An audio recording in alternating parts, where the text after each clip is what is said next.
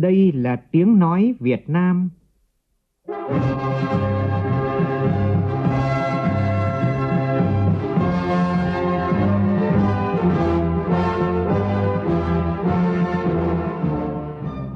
là tiếng nói Việt Nam, phát thanh từ Hà Nội, thủ đô nước Cộng hòa xã hội chủ nghĩa Việt Nam.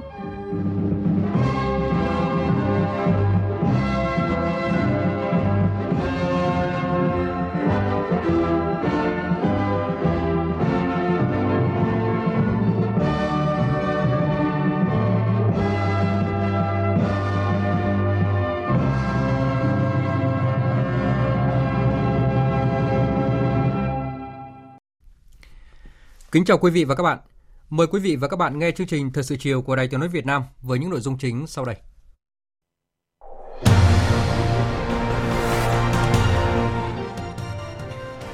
Chủ trì hội nghị sơ kết công tác đảm bảo trật tự an toàn giao thông, Thủ tướng Nguyễn Xuân Phúc nêu rõ, nửa đầu năm nay, hơn 3.800 người chết vì tai nạn giao thông vẫn là con số rất lớn, cho thấy nhiệm vụ đảm bảo trật tự an toàn giao thông còn rất nặng nề. Chủ tịch Quốc hội Nguyễn Thị Kim Ngân đề nghị các bộ ngành sửa đổi bổ sung pháp lệnh ưu đãi người có công, phấn đấu đến năm 2020, toàn bộ gia đình người có công với cách mạng có mức sống bằng hoặc cao hơn mức sống trung bình của cộng đồng dân cư nơi cư trú. Thí sinh cả nước bắt đầu điều chỉnh nguyện vọng xét tuyển vào các trường đại học và các trường thuộc khối sư phạm. Bà Rịa Vũng Tàu tiến hành cưỡng chế dự án Alibaba Tân Thành Center City One do xây dựng trái phép. Trong khi đó, tại Hà Nội, người dân vẫn bức xúc trước việc làm tùy tiện, thiếu trách nhiệm của các cơ quan quản lý khi thu hồi sổ đỏ đã cấp cho các hộ dân tại một số chung cư do tập đoàn Mường Thanh xây dựng. Loạt phóng sự của phóng viên Đài Tiếng nói Việt Nam đề cập nội dung này. Bài một hôm nay có nhan đề Lý do sổ đỏ bị thu hồi và nỗi lo người dân. Trong phần tin thế giới, Campuchia phản ứng gay gắt trước thông tin nước này bí mật ký kết cho phép Trung Quốc xây dựng căn cứ quân sự tại nước này.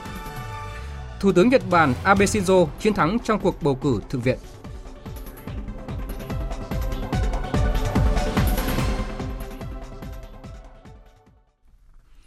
Bây giờ là nội dung chi tiết. Chiều nay tại trụ sở chính phủ, Thủ tướng Nguyễn Xuân Phúc chủ trì hội nghị trực tuyến toàn quốc sơ kết công tác đảm bảo trật tự an toàn giao thông quý 2 và phương hướng nhiệm vụ quý 3 năm nay. Cùng dự hội nghị có Phó Thủ tướng Thường trực Trương Hòa Bình, Chủ tịch Ủy ban An toàn giao thông quốc gia, lãnh đạo các địa phương từ các đầu cầu. Phát biểu chỉ đạo tại hội nghị, Thủ tướng Nguyễn Xuân Phúc nhấn mạnh, nửa đầu năm nay, hơn 3.800 người chết vì tai nạn giao thông vẫn là con số rất lớn, cho thấy nhiệm vụ đảm bảo trật tự an toàn giao thông vẫn còn rất nặng nề. Phóng viên Vũ Dũng phản ánh. Theo báo cáo của Ủy ban An toàn giao thông quốc gia, nửa đầu năm nay, cả nước đã xảy ra gần 8.400 vụ tai nạn giao thông, làm chết 3.810 người, bị thương 6.358 người. So với cùng kỳ năm ngoái, số vụ tai nạn giao thông đã giảm 641 vụ, số người chết giảm 311 người, số người bị thương giảm 679 người. Tuy vậy, vẫn có đến 19 vụ tai nạn giao thông đặc biệt nghiêm trọng, làm chết 73 người, chủ yếu liên quan đến xe chở khách, xe tải nặng, lái xe vi phạm nồng độ cồn, sử dụng ma túy. Tại hội nghị, lãnh đạo các địa phương cho rằng bên cạnh ý thức của người dân tham gia giao thông còn chưa cao thì tình trạng tổ chức giao thông chưa tốt, trong đó có việc lắp đặt các biển báo tốc độ, phân làn, xác định các điểm giao cắt, hạ tầng giao thông không theo kịp nhu cầu, gây ra tình trạng ùn tắc giao thông, nhất là ở các đô thị lớn. Ông Bùi Văn Khắng, Phó Chủ tịch Ủy ban nhân dân tỉnh Quảng Ninh cho rằng, quy định hiện nay là lái xe sử dụng ma túy sẽ bị tước giấy phép từ 22 đến 24 tháng. Tuy nhiên, do chưa thể chắc chắn sau thời gian này lái xe không sử dụng lại ma túy nên ông Khắng đề nghị khi sửa đổi Nghị định 46 của Chính phủ quy định xử phạt hành chính trong lĩnh vực giao thông đường bộ và đường sắt thì cần kiên quyết không trả lại bằng lái xe đối với đối tượng lái xe sử dụng ma túy. Thứ trưởng Bộ Công an Nguyễn Văn Sơn thì cho biết, tình trạng lái xe vi phạm nồng độ cồn, sử dụng ma túy có diễn biến phức tạp. 6 tháng đầu năm, lực lượng cảnh sát giao thông đã phát hiện trên 78.100 trường hợp vi phạm quy định về nồng độ cồn, phát hiện 239 trường hợp lái xe dương tính với ma túy. Những địa phương có tỷ lệ lái xe vi phạm cao như Lào Cai, Yên Bái, thành phố Hồ Chí Minh, vân vân. Trước tình trạng vi phạm trật tự an toàn giao thông vẫn diễn biến phức tạp, Thứ trưởng Bộ Tư pháp Nguyễn Khánh Ngọc cho rằng Bên cạnh cái việc mà chúng ta tập trung hoàn thiện thể chế pháp luật thì cũng rất cần là tăng cường công tác tổ chức thành pháp luật. Qua ý kiến của các địa phương thì tôi hiểu rằng là cái việc mà tổ chức thành pháp luật là cũng chưa được mà chưa được tốt mà chúng ta cũng nói nhiều đến và cũng đổ cho cái lý do là nhận thức của người tham gia giao thông của người dân còn hạn chế nhưng mà tôi nghĩ là cái việc tuyên truyền thì chúng ta làm rất tốt để trong cái báo cáo công chí thấy rất là dày dặn các công tác tuyên truyền, nhưng mà tại sao lại không đi vào cuộc sống? Cá nhân tôi tôi cho rằng là phần tổ chức thành pháp luật, mà trong đó cái việc mà xử lý chưa nghiêm những hành vi vi phạm mà pháp luật trong giao thông là là một vấn đề rất là nan giải. Nó làm cho cái người vi phạm mà nhởn như coi thường pháp luật mà nó phản tác dụng toàn bộ tất cả những cái gì chúng ta tuyên truyền. Vì người ta vi phạm cũng như là người không vi phạm.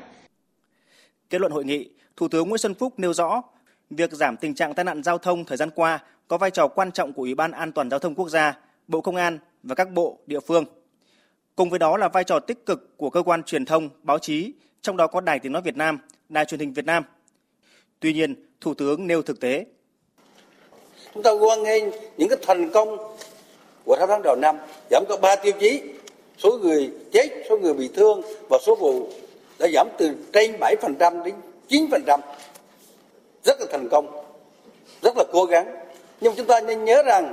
chúng ta còn có 8.000 người chết và đến 15.000 người bị thương. Bao nhiêu tăng tốc sẽ ra từ an toàn giao thông. Mà tính mạng của người trên hết thì chúng ta cần phải quan tâm cái công việc quan trọng này để cho hội ta bình yên hơn, gia đình hạnh phúc hơn, giảm cái đau khổ cho người dân chúng ta hơn. Và đó chính là nhiệm vụ nặng nề của các cấp quỹ chính quyền và ủy ban an toàn giao thông các cấp. Thủ tướng cũng nêu lên tình trạng ùn tắc giao thông đang ngày càng nghiêm trọng, không chỉ ở giờ cao điểm mà cả giờ thấp điểm. Ùn tắc tại một số sân bay. Nhiều vụ tai nạn liên quan đến xe khách, xe tải nghiêm trọng do ý thức của người điều khiển phương tiện. Điều đặc biệt nghiêm trọng là người nghiện hút ma túy, lái xe uống rượu say tham gia điều khiển phương tiện giao thông diễn biến phức tạp. Thủ tướng hoan nghênh Tổng cục Đường bộ đã xử lý các điểm đen trên các quốc lộ, nhưng Thủ tướng còn nêu điểm đen nguy hiểm không kém là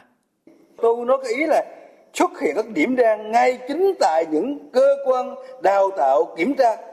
Điểm đen cái chỗ đó không gì điểm đen còn nguy hiểm hơn cái điểm đen trên đường đường bộ giao thông. Đó là cục đăng kiểm việt nam đã kiểm tra, xác minh và quyết định thu hồi giấy phép hoạt động đối với trung tâm đăng kiểm 9803D tỉnh bắc giang do hành vi cấp khống giấy chứng nhận đăng kiểm cho xe kinh doanh vận tải. Hay như gần đây, báo chí nói nhiều về hiện tượng có những trung tâm đào tạo lái xe dễ tính đến nổi tiếng có cả những phương thức đảm bảo thi là đủ. đây là những vấn đề rất nguy hiểm rất là báo động phải được xử lý nghiêm. Đăng kiểm thì xe xấu thành xe tốt đào tạo thì cũng nghiêm khắc. Mà tôi xin nói các ông chí là nói rất là nhiều lần cái việc này. Điểm đen còn không kém những điểm đen trên hệ thống đường bộ của Việt Nam. Thủ tướng cũng yêu cầu Bộ Giao thông Vận tải khẩn trương đề xuất sửa đổi bổ sung Luật Giao thông Đường bộ 2008, một nhiệm vụ Thủ tướng đã chỉ đạo Bộ từ năm 2016, nhưng đến nay Bộ vẫn chưa trình. Bộ Tư pháp khẩn trương đề xuất sửa đổi luật xử phạt vi phạm hành chính theo hướng tăng mạnh không xử phạt đối với hành vi vi phạm quy định an toàn giao thông. Đặc biệt, Thủ tướng yêu cầu Bộ Giao thông Vận tải báo cáo Thủ tướng về nghị định thay thế Nghị định 86 của Chính phủ về điều kiện kinh doanh vận tải, yêu cầu loại bỏ ngay các điều kiện không cần thiết. Theo đó, Thủ tướng yêu cầu hủy bỏ quy định bắt buộc phải gắn hộp đèn trên nóc xe dưới 9 chỗ, thay vào đó là dùng công nghệ để quản lý. Thủ tướng cũng lưu ý dự thảo quy định hình ảnh camera nếu không phải là bí mật thì phải được chia sẻ cho các ngành công an, y tế, tài chính thay vì chỉ Bộ Giao thông Vận tải độc quyền về hình ảnh này. Nhân kỷ niệm 72 năm Ngày Thương binh Liệt sĩ, sáng nay tại thành phố Vĩnh Long, tỉnh Vĩnh Long, Chủ tịch Quốc hội Nguyễn Thị Kim Ngân đã trao bằng Tổ quốc ghi công cho 72 gia đình thân nhân liệt sĩ, đại diện cho thân nhân của 468 liệt sĩ trên cả nước được trao đợt này, gồm các liệt sĩ thuộc thời kỳ kháng chiến chống Pháp, bộ đội, đội viên du kích chống càn, bị địch bắt, tra tấn đến chết trong tù, những thanh niên sung phong, dân công hỏa tuyến và những tín đồ tôn giáo yêu nước. Phản ánh của phóng viên Lê Tuyết. Chủ tịch Quốc hội Nguyễn Thị Kim Ngân nhấn mạnh, trong suốt chiều dài lịch sử hào hùng của dân tộc, đặc biệt là trong các thời kỳ kháng chiến chống thực dân, đế quốc xâm lược, để bảo vệ sự toàn vẹn của lãnh thổ, gìn giữ độc lập dân tộc, mang lại tự do cho đất nước, hàng triệu người con yêu tú đã ngã xuống dưới mưa bom, bão đạn của kẻ thù, vĩnh viễn không trở về với người thân, với gia đình và quê hương. Ghi nhận những công lao đóng góp to lớn đó trong thời gian qua, Đảng, Nhà nước và nhân dân ta thường xuyên chăm lo đến công tác thương binh, liệt sĩ, người có công và thân nhân người có công với nước. Hệ thống chính sách về người có công đã được ban hành, sửa đổi, bổ sung thường xuyên cho phù hợp với điều kiện kinh tế, xã hội của đất nước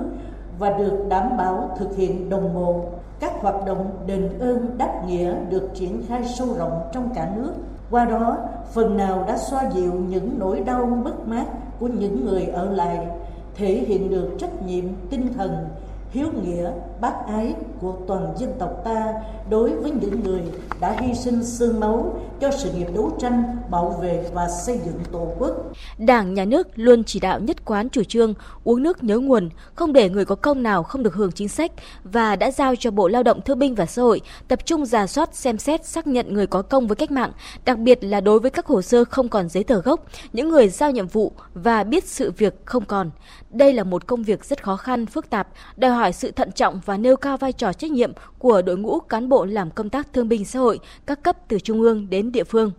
Qua 3 năm triển khai theo quy trình giải quyết hồ sơ tồn động xác nhận người có công, Bộ Lao động Thương binh và Xã hội đã phối hợp với các bộ ngành địa phương xác nhận được gần 2.000 liệt sĩ, trên 2.600 thương binh và người hưởng chính sách như thương binh, trong đó có nhiều trường hợp đã hy sinh cách đây 70 đến 80 năm.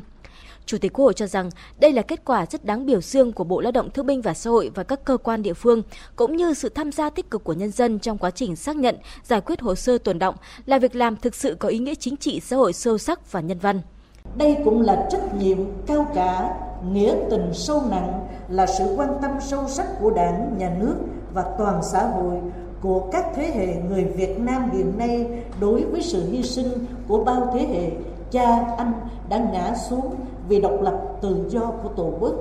Nhân dịp này, tôi cũng xin gửi lời chia sẻ, động viên đến thân nhân, gia đình liệt sĩ được đón nhận bằng Tổ quốc ghi công sau bao khắc khoải chờ mong và gia đình đã được nhận bằng Tổ quốc ghi công xác nhận liệt sĩ cho thân nhân của mình.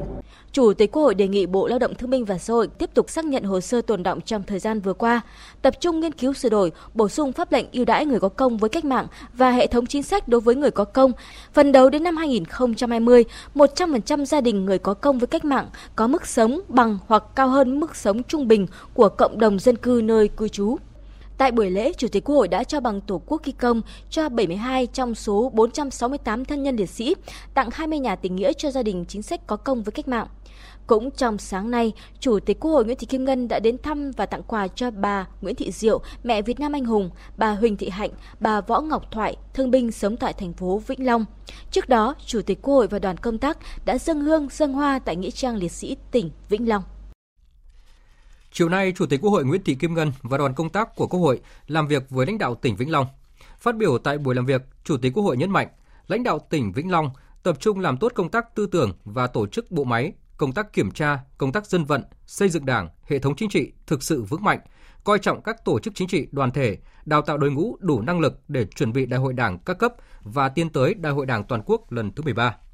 Tin chi tiết của phóng viên Lê Tuyết. Mặc dù vẫn còn không ít khó khăn thách thức, nhưng đến cuối năm 2018, tỉnh Vĩnh Long có 7 trên 25 chỉ tiêu kinh tế xã hội, chủ yếu đạt và vượt so với nghị quyết. Trong 6 tháng đầu năm 2019, tổng sản phẩm trên địa bàn tỉnh tăng 5,79%. Phát biểu tại buổi làm việc, Chủ tịch Quốc hội cho rằng từ đầu nhiệm kỳ đến nay, Vĩnh Long mới chỉ đạt được 7 trên 25 chỉ tiêu kinh tế. Vì thế, tỉnh phải xem lại mình đang đứng ở vị trí nào trong cả nước khi quy mô tổng sản phẩm 3 năm 2016-2018 chỉ đạt 6,3%, thấp hơn bình quân của cả nước. Đây là điều đáng suy nghĩ với vị trí trung tâm của Vĩnh Long ở khu vực đồng bằng sông Cửu Long.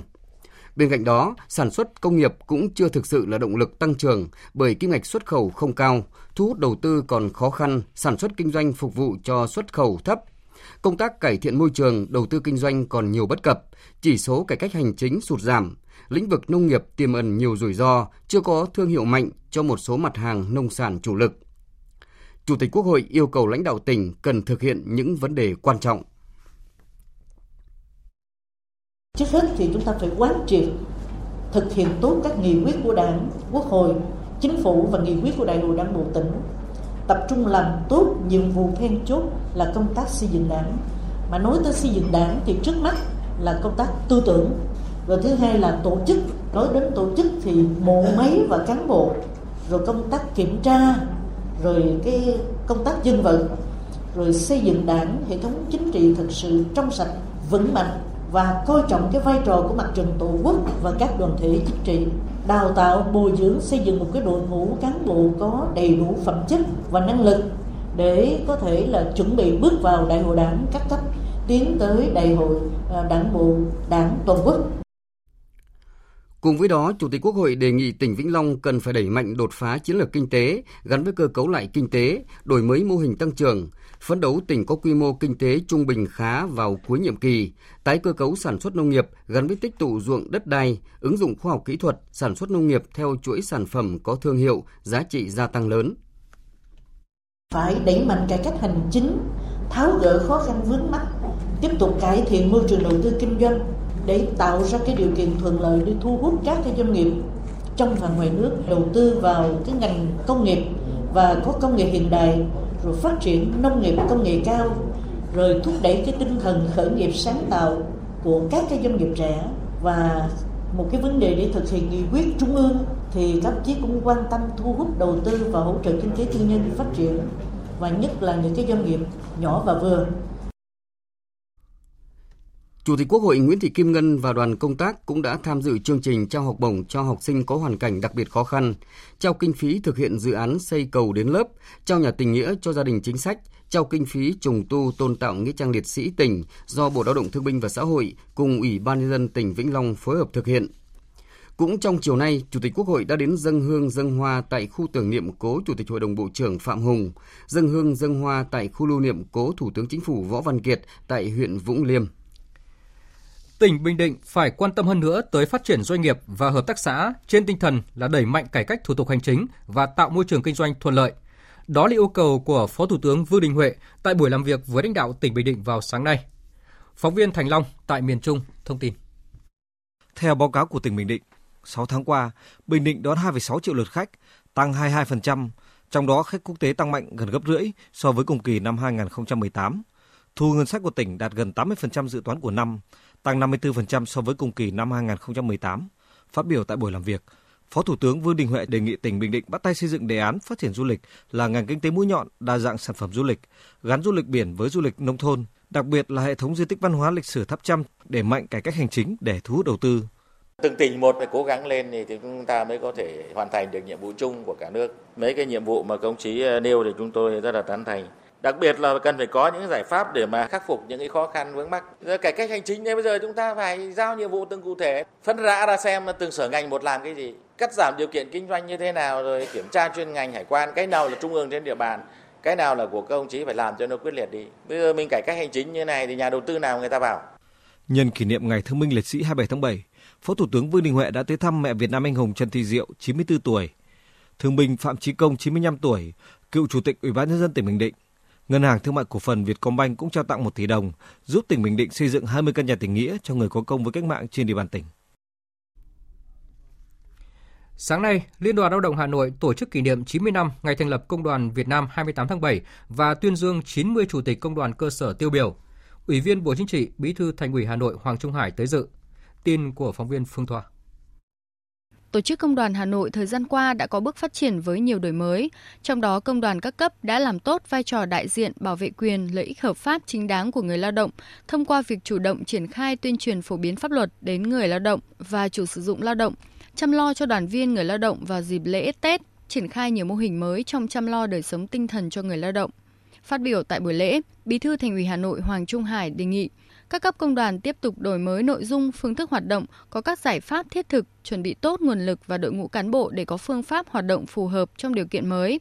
Các cấp công đoàn tiếp tục kiến nghị với các cơ quan pháp luật và cấp trên để nghiên cứu và đề xuất nhằm tháo gỡ, giải quyết kịp thời những vướng mắc, tranh chấp lao động tập thể, xây dựng mối quan hệ hài hòa trong doanh nghiệp, làm tốt công tác phát triển đoàn viên, thành lập công đoàn cơ sở đi đôi với nâng cao chất lượng hoạt động của công đoàn cơ sở, phấn đấu không có cơ sở hoạt động yếu kém. Mỗi cán bộ công đoàn phải là những tấm gương về bản lĩnh chính trị, phẩm chất đạo đức, tinh thần tích cực trong lao động sản xuất và trong hoạt động xã hội. Nhân dịp này, Liên đoàn Lao động thành phố Hà Nội biểu dương 90 chủ tịch công đoàn cơ sở là những tấm gương có tinh thần trách nhiệm cao, sẵn sàng hy sinh lợi ích cá nhân, đấu tranh vì lợi ích tập thể, vì quyền lợi ích hợp pháp chính đáng của đoàn viên công đoàn và người lao động. Trang thông tin điện tử của Mặt trận Tổ quốc Việt Nam khai trực sáng nay. Đây là công trình chào mừng Đại hội Mặt trận Tổ quốc Việt Nam lần thứ 9. Bí thư Trung Đảng, Chủ tịch Ủy ban Trung mặt trận Tổ quốc Việt Nam Trần Thanh Mẫn dự buổi lễ. Phóng viên Lại Hoa đưa tin. Trang thông tin điện tử Mặt trận Tổ quốc Việt Nam là kênh thông tin tuyên truyền, phổ biến đường lối chủ trương của Đảng về khối đại đoàn kết toàn dân tộc và mặt trận dân tộc thống nhất, các phong trào thi đua yêu nước, các cuộc vận động, vân vân. Qua đó góp phần hiện đại hóa các mối quan hệ, định hướng dư luận, tạo sự đồng thuận trong xã hội về các nhiệm vụ mà Trung ương Mặt trận Tổ quốc Việt Nam đang triển khai thực hiện.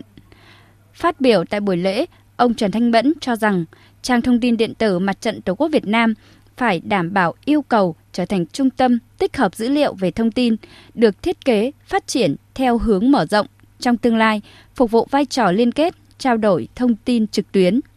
Công tác mặt trận, cái khối đại đoàn kết toàn dân tộc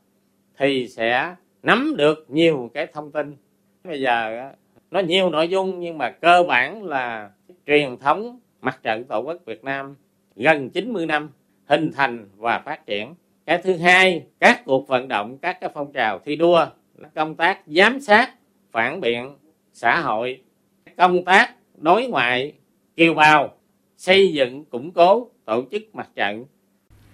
Thông tin thêm tại buổi lễ, ông Trần Thanh Mẫn cho biết, đến ngày 17 tháng 7, mặt trận các cấp đã tiến hành đại hội xong ở cấp xã, huyện và từ nay đến ngày 31 tháng 7 sẽ hoàn thành đại hội ở cấp tỉnh, thành phố.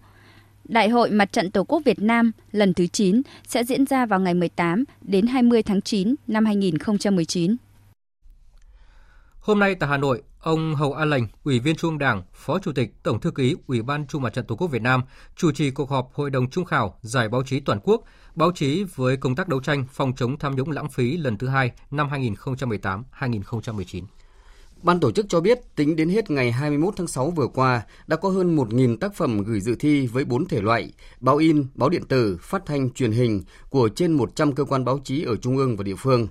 Sau 2 tuần chấm bài độc lập và 2 buổi họp bình xét đánh giá, Hội đồng sơ khảo đã tuyển chọn được 60 tác phẩm của 4 thể loại báo in, báo điện tử, truyền hình, phát thanh vào trung khảo để báo cáo Hội đồng trung khảo chấm, xếp hạng ABC và khuyến khích. Cũng theo ban tổ chức, giải năm nay có sự tham gia tích cực của Đài Tiếng Nói Việt Nam, Đài Truyền hình Việt Nam, Truyền hình Công an Nhân dân, Truyền hình Quân đội Nhân dân, Truyền hình Quốc hội, làm cho giải thêm phong phú.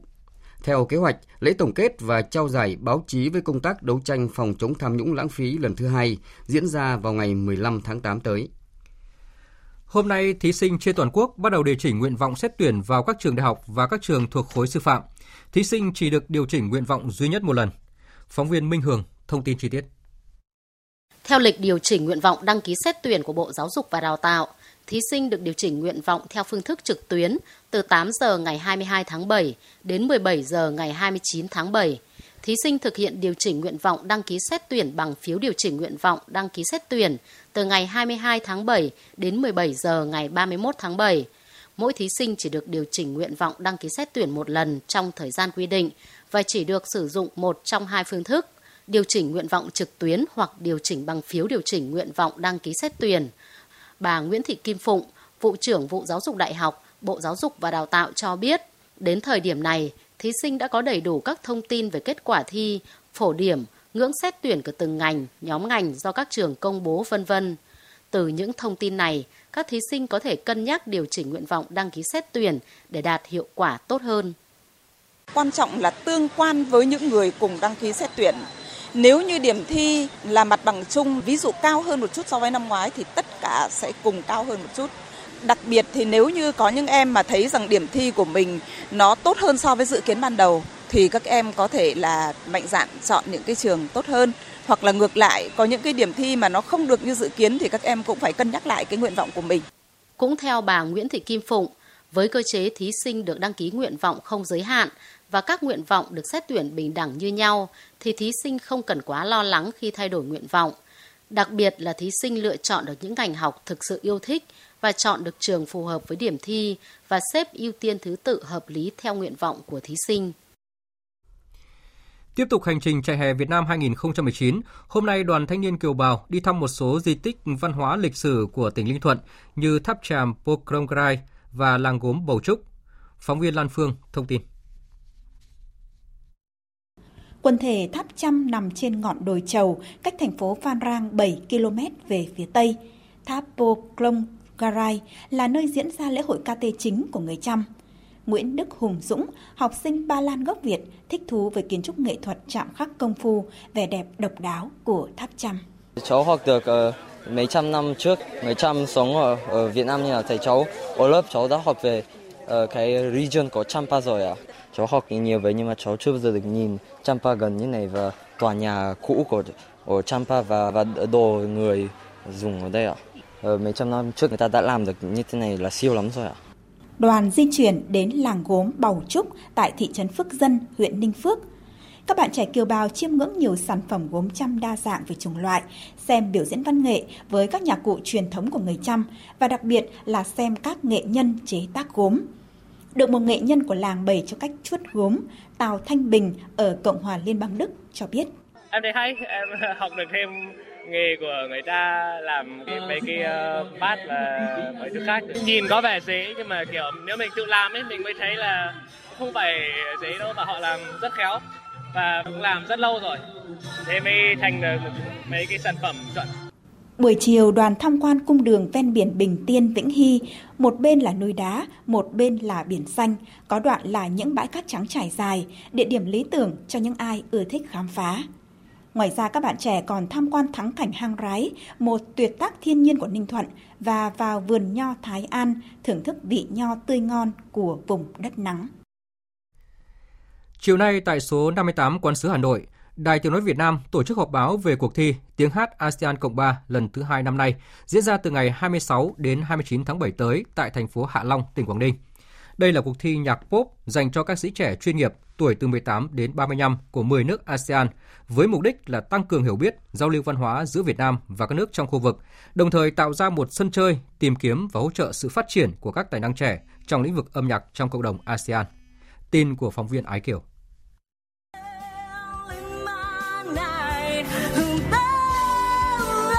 Chào Việt Nam, tôi đến từ Philippines. Tôi đã ở Việt Nam được 8 năm và tôi coi đây như là ngôi nhà thứ hai của mình.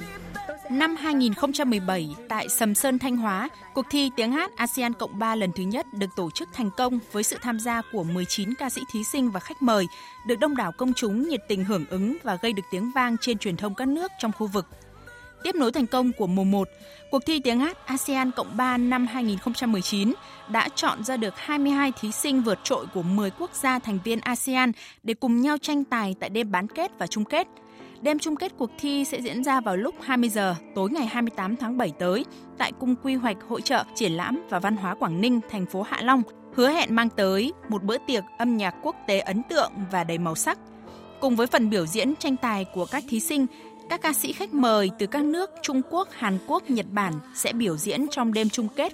Bên lề cuộc thi, các thí sinh khách mời và ban giám khảo sẽ có dịp được chiêm ngưỡng vẻ đẹp của Vịnh Hạ Long, một trong những di sản thiên nhiên thế giới được UNESCO công nhận và ghé thăm Bảo tàng Quảng Ninh, nơi giới thiệu về lịch sử văn hóa và thiên nhiên Việt Nam trong không gian hiện đại với kiến trúc độc đáo.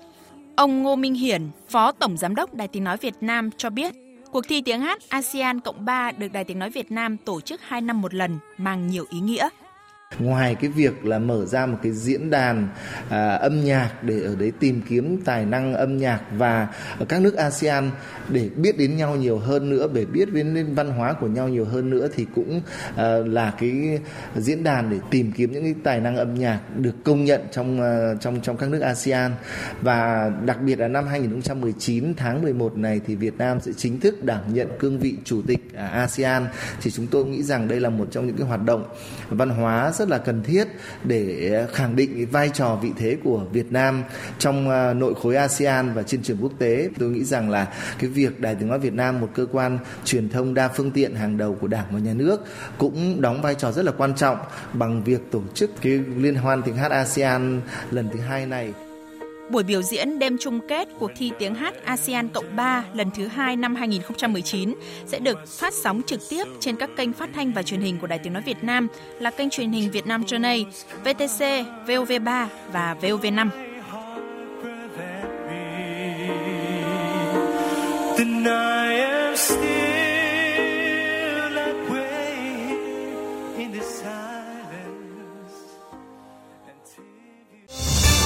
Thời sự VOV nhanh, tin cậy, hấp dẫn. Mời quý vị và các bạn nghe tiếp chương trình Thời sự chiều nay với những nội dung đáng chú ý khác. Như tin đã đưa, sáng nay, lực lượng chức năng đã tiến hành cưỡng chế công trình sai phạm do công ty cổ phần địa ốc Alibaba phân phối trên lô đất nông nghiệp có diện tích là 24.500 m2 tại thôn Tân Tiến, xã Châu Pha, thị xã Phú Mỹ, tỉnh Bà Rịa Vũng Tàu. Đến hơn 14 giờ chiều nay, việc cưỡng chế cơ bản đã hoàn thành, toàn bộ diện tích đường nhựa đã bị tháo rỡ. Tin của phóng viên Lưu Sơn, thường trú tại thành phố Hồ Chí Minh. Ông Nguyễn Văn Thắm, Chủ tịch Ủy ban Nhân dân thị xã Phú Mỹ, tỉnh Bà Rịa Vũng Tàu cho hay, về cơ bản đã tháo dỡ hoàn toàn diện tích đường nhựa, hệ thống bó vỉa trên phần đất nông nghiệp do ông Nguyễn Ngọc Sự cư trú tại thành phố Hà Nội đứng tên chủ sở hữu. Sắp tới sẽ rà soát các thủ tục, định vị các thửa đất đang có công trình nhà ở công nhân, trụ sở giao dịch của công ty Alibaba tại thôn Tân Tiến, xã Châu Pha. Trong vài ngày tới sẽ tiếp tục cưỡng chế phần diện tích xây dựng vượt quy định trên đất ở nông thôn. Ông Nguyễn Văn Thắm, Chủ tịch Ủy ban nhân dân thị xã Phú Mỹ, tỉnh Bà Rịa Vũng Tàu nói: Đầu tiên là làm đúng theo quy trình pháp luật, à, chấp hành pháp luật về đất đai trên địa bàn của thị xã Phú Mỹ. Đến thời điểm hôm nay thì à, cũng à, cơ bản cái việc khắc phục lại những hộ gia đình sử dụng đất không đúng mục đích thì việc khắc phục tiếp theo thì cũng sẽ cưỡng chế dù là nhỏ lẻ để thể hiện cái sự công bằng xã hội và tiếp tục đó là có thể làm từ 1 đến 2 ngày hoặc 3 ngày. Thưa quý vị và các bạn, Mặc dù Bộ Tài nguyên và Môi trường đã có văn bản yêu cầu Hà Nội dừng việc thu hồi sổ đỏ đã cấp cho các hộ dân ở một số chung cư do tập đoàn Mường Thanh xây dựng, nhưng dư luận vẫn chưa hết bức xúc trước những việc làm tùy tiện, thiếu trách nhiệm của các cơ quan quản lý nhà nước, không đảm bảo quyền lợi của người dân. Việc Sở Tài nguyên và Môi trường Hà Nội cấp giấy chứng nhận quyền sở hữu nhà ở gắn liền với đất rồi lại ra thông báo thu hồi, hủy bỏ hàng trăm sổ đỏ như vậy có đúng luật?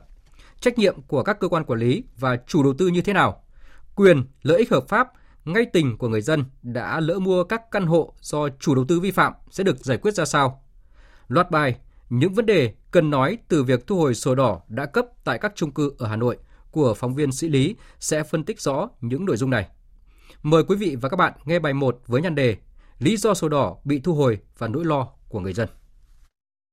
Sau khi ông Lê Thanh Thản, Chủ tịch Tập đoàn Mường Thanh bị khởi tố, hàng trăm người dân sống tại các chung cư do Mường Thanh làm chủ đầu tư đang sống trong cảnh hoang mang lo lắng vì bất ngờ bị cơ quan chức năng thu hồi sổ đỏ do những sai phạm của chủ đầu tư. Đáng nói, theo một số hộ dân cho biết, họ chỉ được biết tầng của mình bị thu hồi qua thông tin từ những hộ dân ở các tòa nhà khác hay khi ra ngân hàng làm các thủ tục thế chấp, vay vốn, còn bản thân không nhận được quyết định của Sở Tài nguyên và Môi trường thành phố Hà Nội. Bà Trần Minh Thúy, chủ căn hộ ở tầng 4, tòa nhà CT6A, dự án tổ hợp trung cư cao cấp và thương mại BMS, phường Kiến Hưng, quận Hà Đông chia sẻ, không biết vì sao chúng tôi bị thu hồi sổ đỏ đã cấp khi chúng tôi đã làm đầy đủ nghĩa vụ tài chính với chủ đầu tư và nhà nước. Việc thu hồi sổ đỏ lại không thông báo trực tiếp cho chủ sổ là điều bất bình thường và mặc dù đã có thông tin dừng thu hồi, hủy bỏ sổ đỏ, nhưng thực tế sổ đỏ của các hộ dân chẳng có giá trị gì không thể mua bán chuyển nhượng hay thế chấp vay vốn ngân hàng. Chúng tôi thực sự rất là hoang mang, lo lắng và bức xúc trước cái việc này vì quyền lợi của chúng tôi sẽ ra sao. Chuyển chủ đầu tư vi phạm thì làm sao người dân chúng tôi biết được để tránh. Người dân đóng thuế nuôi cán bộ, bộ máy nhà nước từ phường đến trung ương thì để thực hiện cái chức năng quản lý đảm bảo an toàn cuộc sống cho người dân. Vậy mà họ đã làm gì và ở đâu mà khi các cái công trình chung cư lớn giữa cái lòng thành phố Hà Nội xây dựng hàng năm trời mà với cái nhiều sai phạm mà vẫn không bị phát hiện, cứ để họ bán cho dân và đến khi mua xong làm thủ tục cấp sổ đỏ, vẫn được cấp duyệt và khi mà cấp sau thì lại phải thu hồi mà không có cái giải thích cũng như là hướng, cái hướng xử lý vấn đề như thế nào để bảo vệ cái quyền lợi cho người dân chúng tôi chẳng lẽ là chủ đầu tư sai cơ quan nhà nước làm sai thì lại để thiệt hại cho người dân chúng tôi đánh chịu. Vì sao sổ đỏ do cơ quan có thẩm quyền đã cấp cho dân nay lại phải thu hồi? Việc cấp, thu hồi sổ đỏ này có công khai, minh bạch hay chưa? Trả lời câu hỏi này của chúng tôi qua điện thoại, ông Trần Anh Dũng, Giám đốc Văn phòng Đăng ký Đất đai Hà Nội thừa nhận có những sai sót về trình tự thủ tục trong cấp và thu hồi sổ đỏ của người dân ở các tòa nhà CT6 Kiến Hưng và CT5 Tân Triều và Sa La. Song việc thu hồi là đúng bởi sau khi cấp sổ, phát hiện gia chủ đầu tư có nhiều sai phạm, đã chuyển đổi công năng và nâng tầng sai quy hoạch. Do cái chủ đầu tư người ta không tuyên bố, chúng ta biết trước cái nhà này là đã sai sót. sau đó là yêu cầu cấp sổ cho cả một cái tòa nhà đó. Để trong khi cấp khi cấp thì có những cái tầng nó sai thì đến khi ra soát lại thì theo quy định không một để xác hiện ra sai thì hủy đúng như các quy định. Theo nhiều chuyên gia, việc Sở Tài nguyên và Môi trường Hà Nội cấp rồi thu hồi và hủy số lượng lớn sổ đỏ từ 3 dự án của Mường Thanh với lý do đơn giản là có sai sót của chủ đầu tư như giải thích của Giám đốc Văn phòng Đăng ký Đất đai Hà Nội là không thể chấp nhận được. Luật sư Võ Trọng Đạt, đoàn luật sư Hà Nội cho rằng việc phát hiện cấp sổ đỏ sai nay thông báo thu hồi là đúng quy định – Song, ở đây, cái sai này không thể đổ lỗi hoàn toàn cho chủ đầu tư mà có cả lỗi của cơ quan tài nguyên và môi trường khi xem xét thẩm định cấp sổ đỏ cho cư dân các căn hộ này. Theo quy định của pháp luật thì họ phải xem xét hồ sơ của toàn bộ dự án, nhưng không hiểu vì sao họ lại không phát hiện ra những sai sót về quy hoạch và giấy phép đã được phê duyệt. Rõ ràng phòng năng chỉ đất đai vi phạm thôi, nó sai sót rồi. Đương nhiên phải xử lý xem xét trách nhiệm theo các quy định Ông Nguyễn Ngọc Tú, cư dân ở tòa nhà CT5 Tân Triều cũng nêu quan điểm. Giao dịch của các hộ dân với bên bán là giao dịch ngay thẳng, đúng pháp luật, được cơ quan nhà nước có thẩm quyền xác nhận. Toàn bộ quy trình giao dịch mua bán được tiến hành đúng quy định của pháp luật, cả hình thức và nội dung. Lỗi này thuộc về bên bán và Sở Tài nguyên Môi trường Hà Nội. Dù Bộ Tài nguyên Môi trường yêu cầu tạm dừng thu hồi sổ đỏ của các hộ, song thực tế sổ đỏ của các hộ dân ở các căn hộ đó không có giá trị gì. Thưa quý vị, dù việc thu hồi, hủy bỏ hàng trăm sổ đỏ đối với các hộ đã mua căn hộ tại nhiều dự án của tập đoàn Mường Thanh đã tạm dừng, song việc này không thể làm an lòng người dân. Từ vụ việc này, chúng ta cần làm rõ trách nhiệm của các cơ quan quản lý xây dựng, đất đai cũng như là giải quyết quyền lợi của người dân đã mua nhà tại các dự án này như thế nào cho thỏa đáng mới là vấn đề lớn. Về những nội dung này, chúng tôi tiếp tục đề cập trong chương trình thời sự chiều mai. Mời quý vị và các bạn chú ý đón nghe. Tiếp tục thông tin về vụ công ty cổ phần điện tử Asanzo nhập hàng Trung Quốc, sau đó lại ghi xuất xứ Việt Nam. Tổng cục Hải quan đã thành lập đoàn kiểm tra sau thông quan đối với công ty này và các doanh nghiệp cung cấp linh kiện. Phóng viên Nguyễn Hằng thông tin chi tiết. Đại diện Tổng cục Hải quan cho biết, qua công tác kiểm tra, giám sát, quản lý khi làm thủ tục hải quan đối với hàng hóa xuất nhập khẩu và kiểm tra sau thông quan, thanh tra của cơ quan hải quan đã phát hiện các phương thức, thủ đoạn gian lận, giả mạo xuất xứ, ghi nhãn hàng hóa,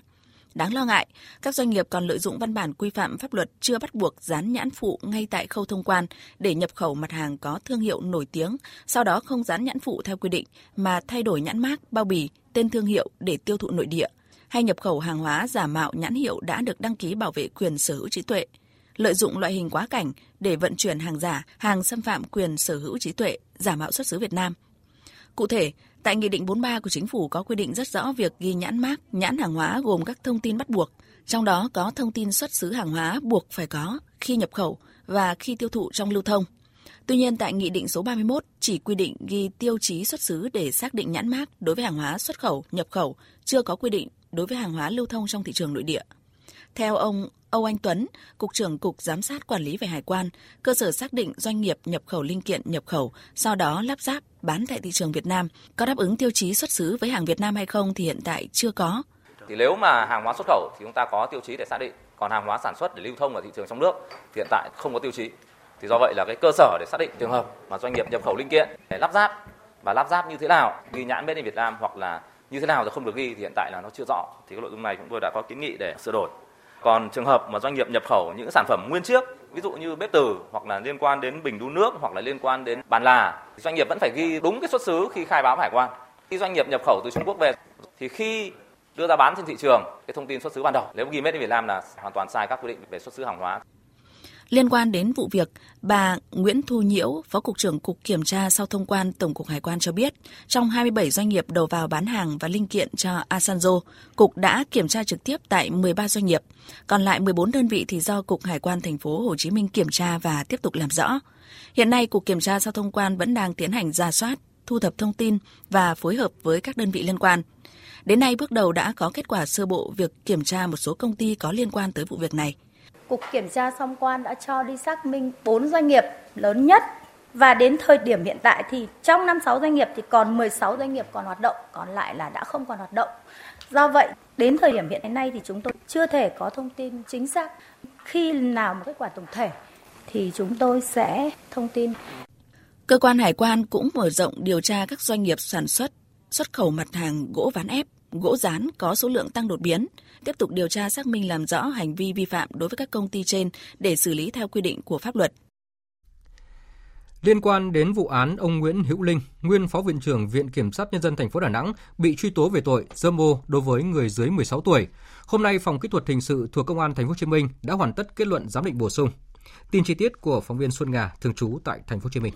Kết luận giám định bổ sung nêu rõ không đủ cơ sở kết luận giám định trong khoảng thời gian từ 21 giờ 10 phút 11 giây đến 21 giờ 10 phút 18 giây. Bàn tay trái của ông Nguyễn Hữu Linh có chạm vào phần cơ thể phía trước thân người của bé gái hay không? Nguyên nhân do hình ảnh khuất khỏi tầm quan sát camera. Trước đó, ngày 25 tháng 6, sau nửa ngày xét xử, Tòa án Nhân dân quận 4 đã quyết định trả hồ sơ đề nghị điều tra bổ sung vụ án. Vì trong phần xét hỏi, ông Nguyễn Hữu Linh chỉ thừa nhận hành vi ôm hôn bé gái ở thang máy chung cư Galaxy 9 tổng cộng 3 lần. Ông Linh thừa nhận là sai nhưng không nhận tội dâm ô.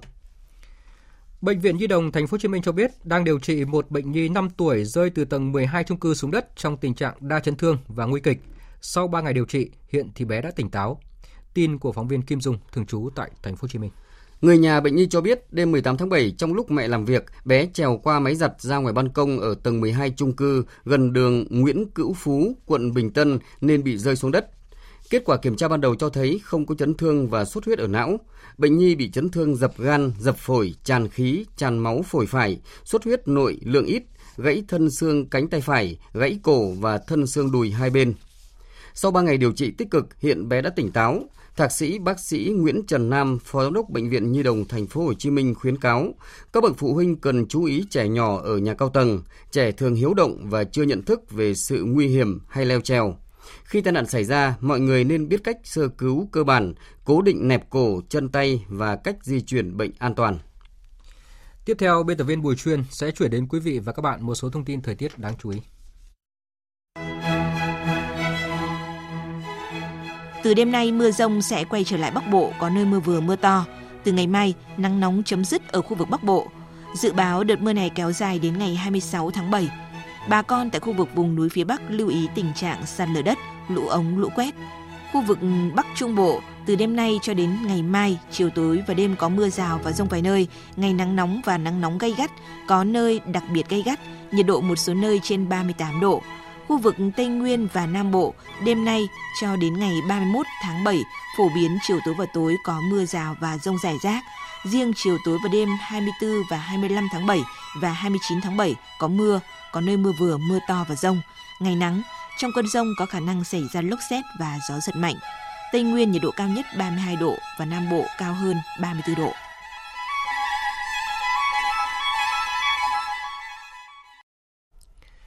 Tiếp theo là phần tin thế giới. Thủ tướng Campuchia Hun Sen hôm nay đã phản ứng gay gắt với nguồn tin Campuchia bí mật ký kết thỏa thuận cho phép Trung Quốc xây dựng căn cứ quân sự tại nước này. Thủ tướng Hun Sen gọi đây là tin bị đặt xấu xa nhất chống lại Campuchia. Phóng viên Đài tiếng nói Việt Nam thường trú tại Campuchia đưa tin. Tuyên bố được ông Hun Sen đưa ra sau khi tờ Wall Street Journal của Mỹ dẫn thông tin từ các quan chức giấu tên của nước này và đồng minh cho biết Bắc Kinh và Phnom Penh đã bí mật ký thỏa thuận cho phép Trung Quốc độc quyền sử dụng một phần căn cứ hải quân riêng của Campuchia ở Vịnh Thái Lan.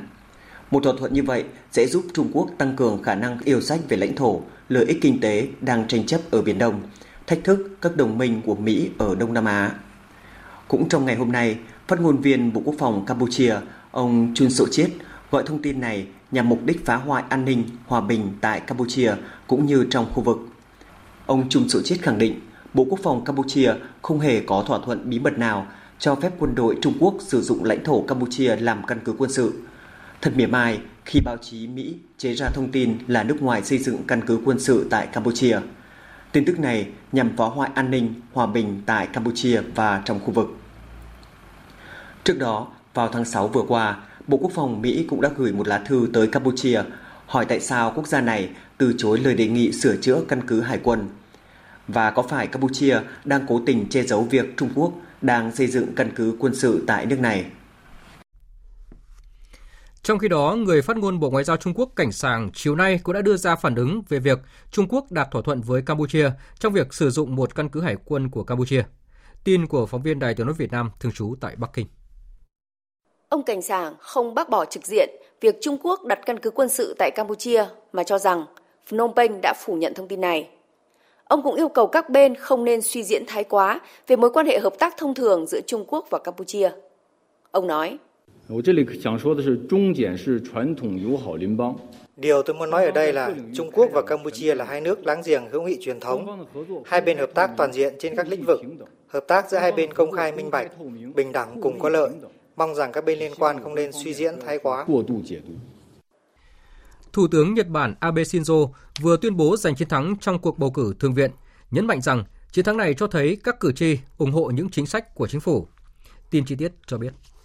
Cuộc bầu cử Thượng viện Nhật Bản hôm nay đã công bố với chiến thắng của Liên minh Đảng Dân Chủ Tự do LDP cầm quyền và Đảng Công minh mới với 71 ghế, trong đó LDP giành được 57 ghế, còn Đảng Công minh mới giành được 14 ghế. Tại thời điểm liên minh cầm quyền đã giành được hơn 50% số ghế, Thủ tướng Nhật Bản Abe Shinzo nhấn mạnh rằng chiến thắng này cho thấy sự ủng hộ của cử tri đối với các chính sách của chính phủ, bày tỏ tin tưởng rằng người dân đã lựa chọn sự ổn định chính trị, đồng thời cam kết sẽ tiếp tục theo đuổi các chính sách mà chính phủ đã đặt ra trước đó và thông qua nỗ lực ngoại giao để bảo vệ các lợi ích quốc gia của Nhật Bản. Ổn định hoặc hỗn loạn, đó là những gì cử tri thực sự quan tâm và lựa chọn. Chiến thắng của chúng tôi cho thấy đây chính là sự ủng hộ của người dân đối với những chính sách tiến bộ của chính phủ, trên nền tảng là sự ổn định chính trị và sự phát triển trong chính sách ngoại giao để bảo vệ lợi ích quốc gia.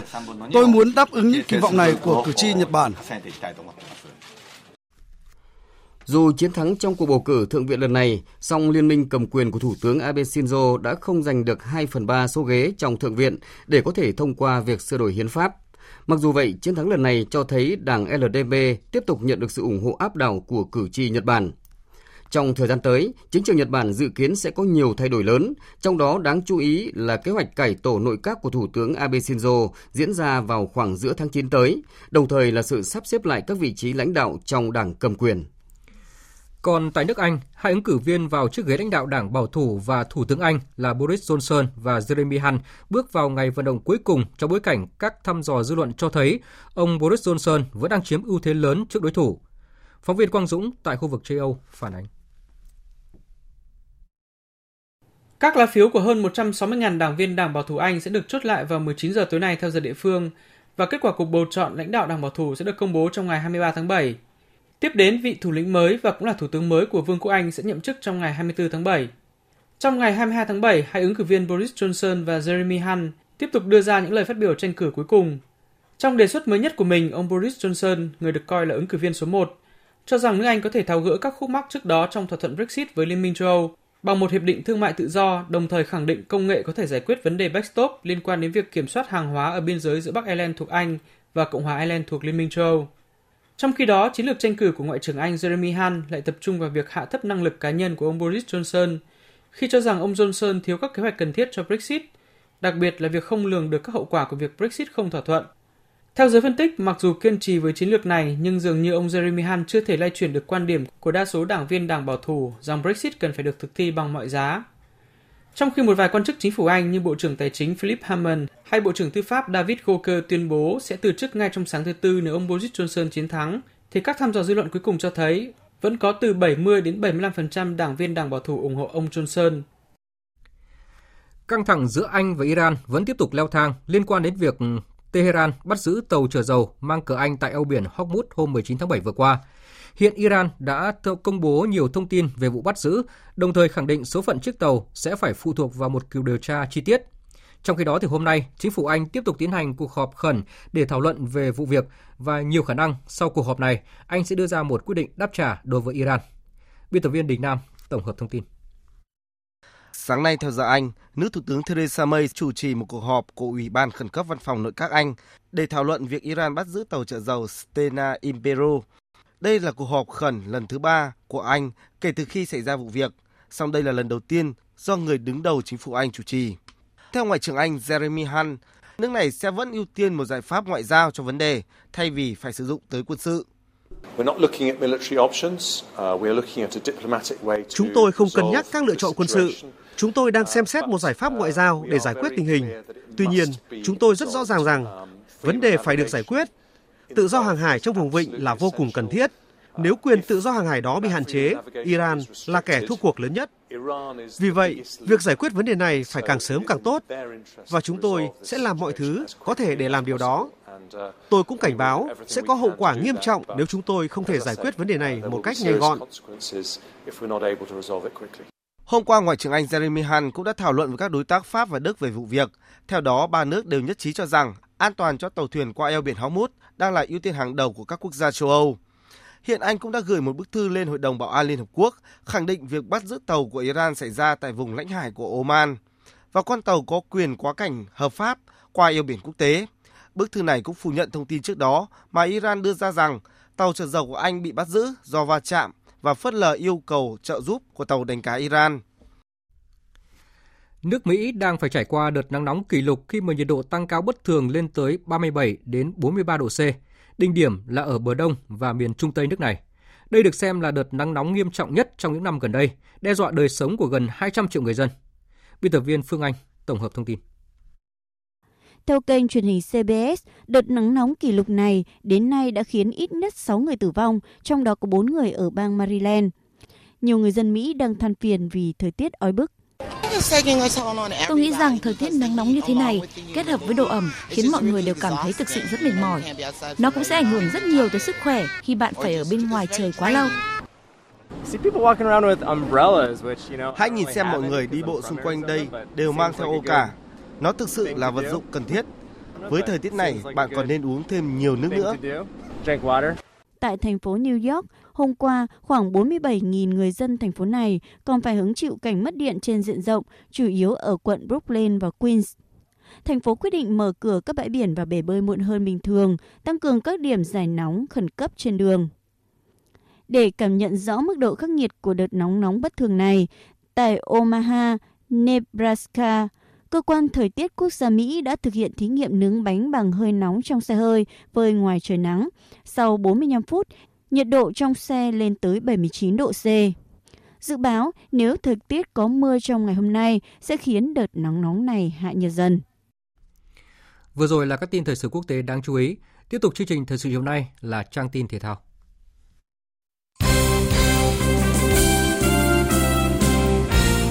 Thưa quý vị và các bạn, hôm nay giải vô địch Muay Thái Thế giới 2019 khởi tranh vòng loại tại Bangkok, Thái Lan. Đoàn Việt Nam có 17 võ sĩ tham dự giải. Trong số này, Việt Nam có thể đặt kỳ vọng vào những gương mặt quen thuộc như Nguyễn Trần Duy Nhất, Bùi Yến Ly, Lê Hoàng Đức. Giải đấu năm nay gồm 15 hạng cân, được chia thành 4 nhóm: trẻ nam, trẻ nữ, nam và nữ. Vòng loại diễn ra trong 5 ngày, sau đó là tứ kết, bán kết và các trận tranh chung kết diễn ra vào ngày 29 tháng 7.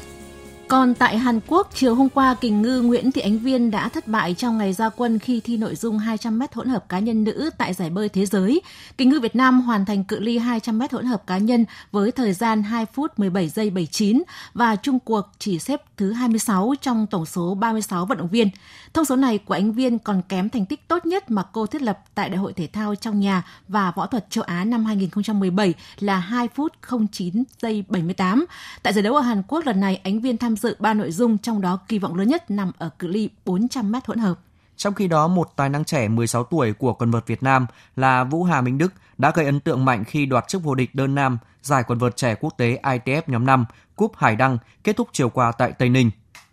Trong trận chung kết, Vũ Hà Minh Đức thua hạt giống số 2 người New Zealand Ricky Frack 4-6 trong hiệp 1 nhưng thắng lại 6-3 trong hiệp 2. Đến ván 3 quyết định, Ricky Frack gặp vấn đề về sức khỏe và quyết định xin bỏ cuộc và chức vô địch đơn nam thuộc về Vũ Hà Minh Đức. Thành tích này mang về cho Minh Đức 30 điểm thường trên bảng xếp hạng trẻ ITF.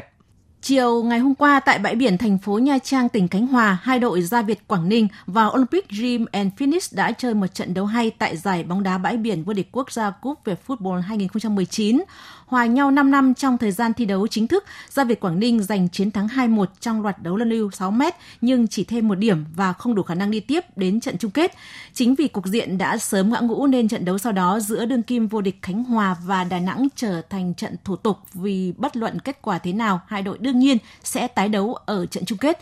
Trung cuộc, đội bóng phố biển thắng nhẹ Đà Nẵng 1-0. Như vậy vào chiều mai 23 tháng 7, ra Việt Quảng Ninh sẽ đá trận tranh 3-4 gặp lại Olympic Dream Finish vào lúc 15 giờ. Sau đó Khánh Hòa và Đà Nẵng sẽ đá trận chung kết lúc 16 giờ 30. Cũng trong chiều qua, giải đua thuyền trẻ canoeing vô địch quốc gia năm 2019 đã kết thúc tại câu lạc bộ đua thuyền Hồ Tây Hà Nội. Giành tổng cộng 32 huy chương vàng, 10 huy chương bạc, 9 huy chương đồng, đoàn Hà Nội xếp thứ nhất. Đoàn Vĩnh Phúc cũng được 13 huy chương vàng nhưng chỉ có 3 huy chương bạc và 1 huy chương đồng nên xếp thứ hai. Xếp thứ ba là đoàn Hải Dương với 12 huy chương vàng, 13 huy chương bạc, 7 huy chương đồng.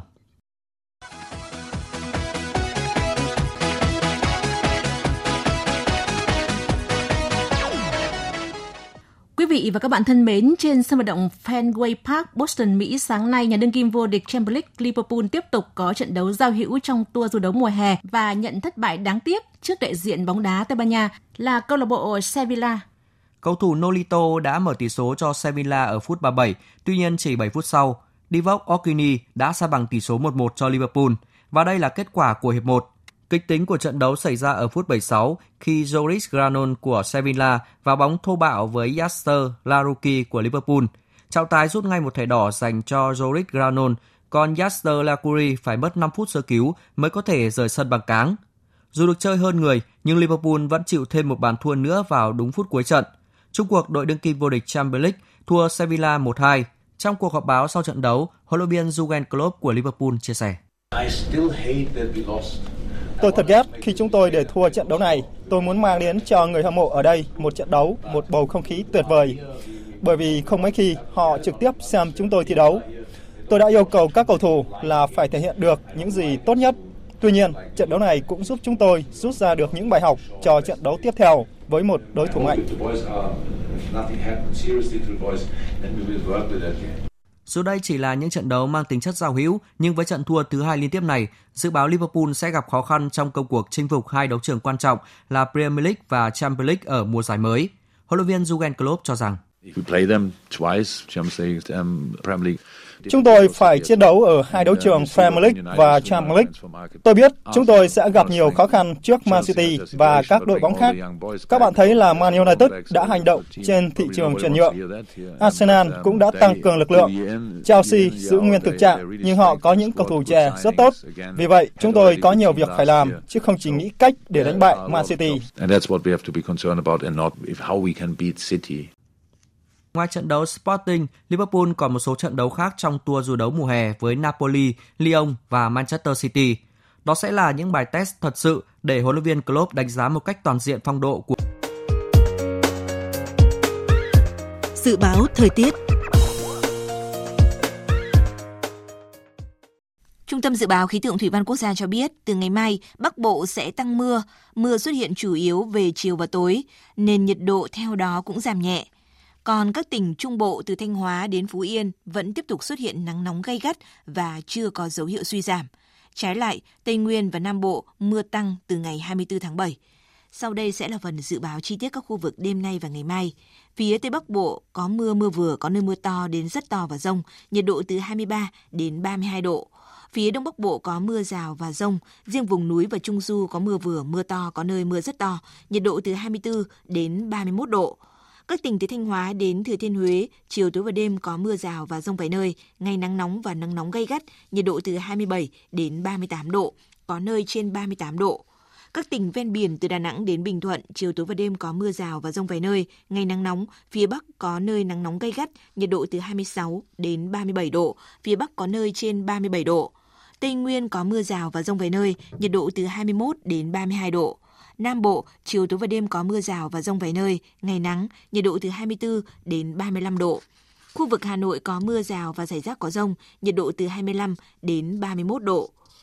Tiếp theo là dự báo thời tiết biển, vịnh Bắc Bộ có mưa rào và rông vài nơi, tầm nhìn xa trên 10 km, giảm xuống từ 4 đến 10 km trong mưa, gió Nam đến Đông Nam cấp 3, cấp 4. Trong cơn rông có khả năng xảy ra lốc xoáy và gió giật mạnh.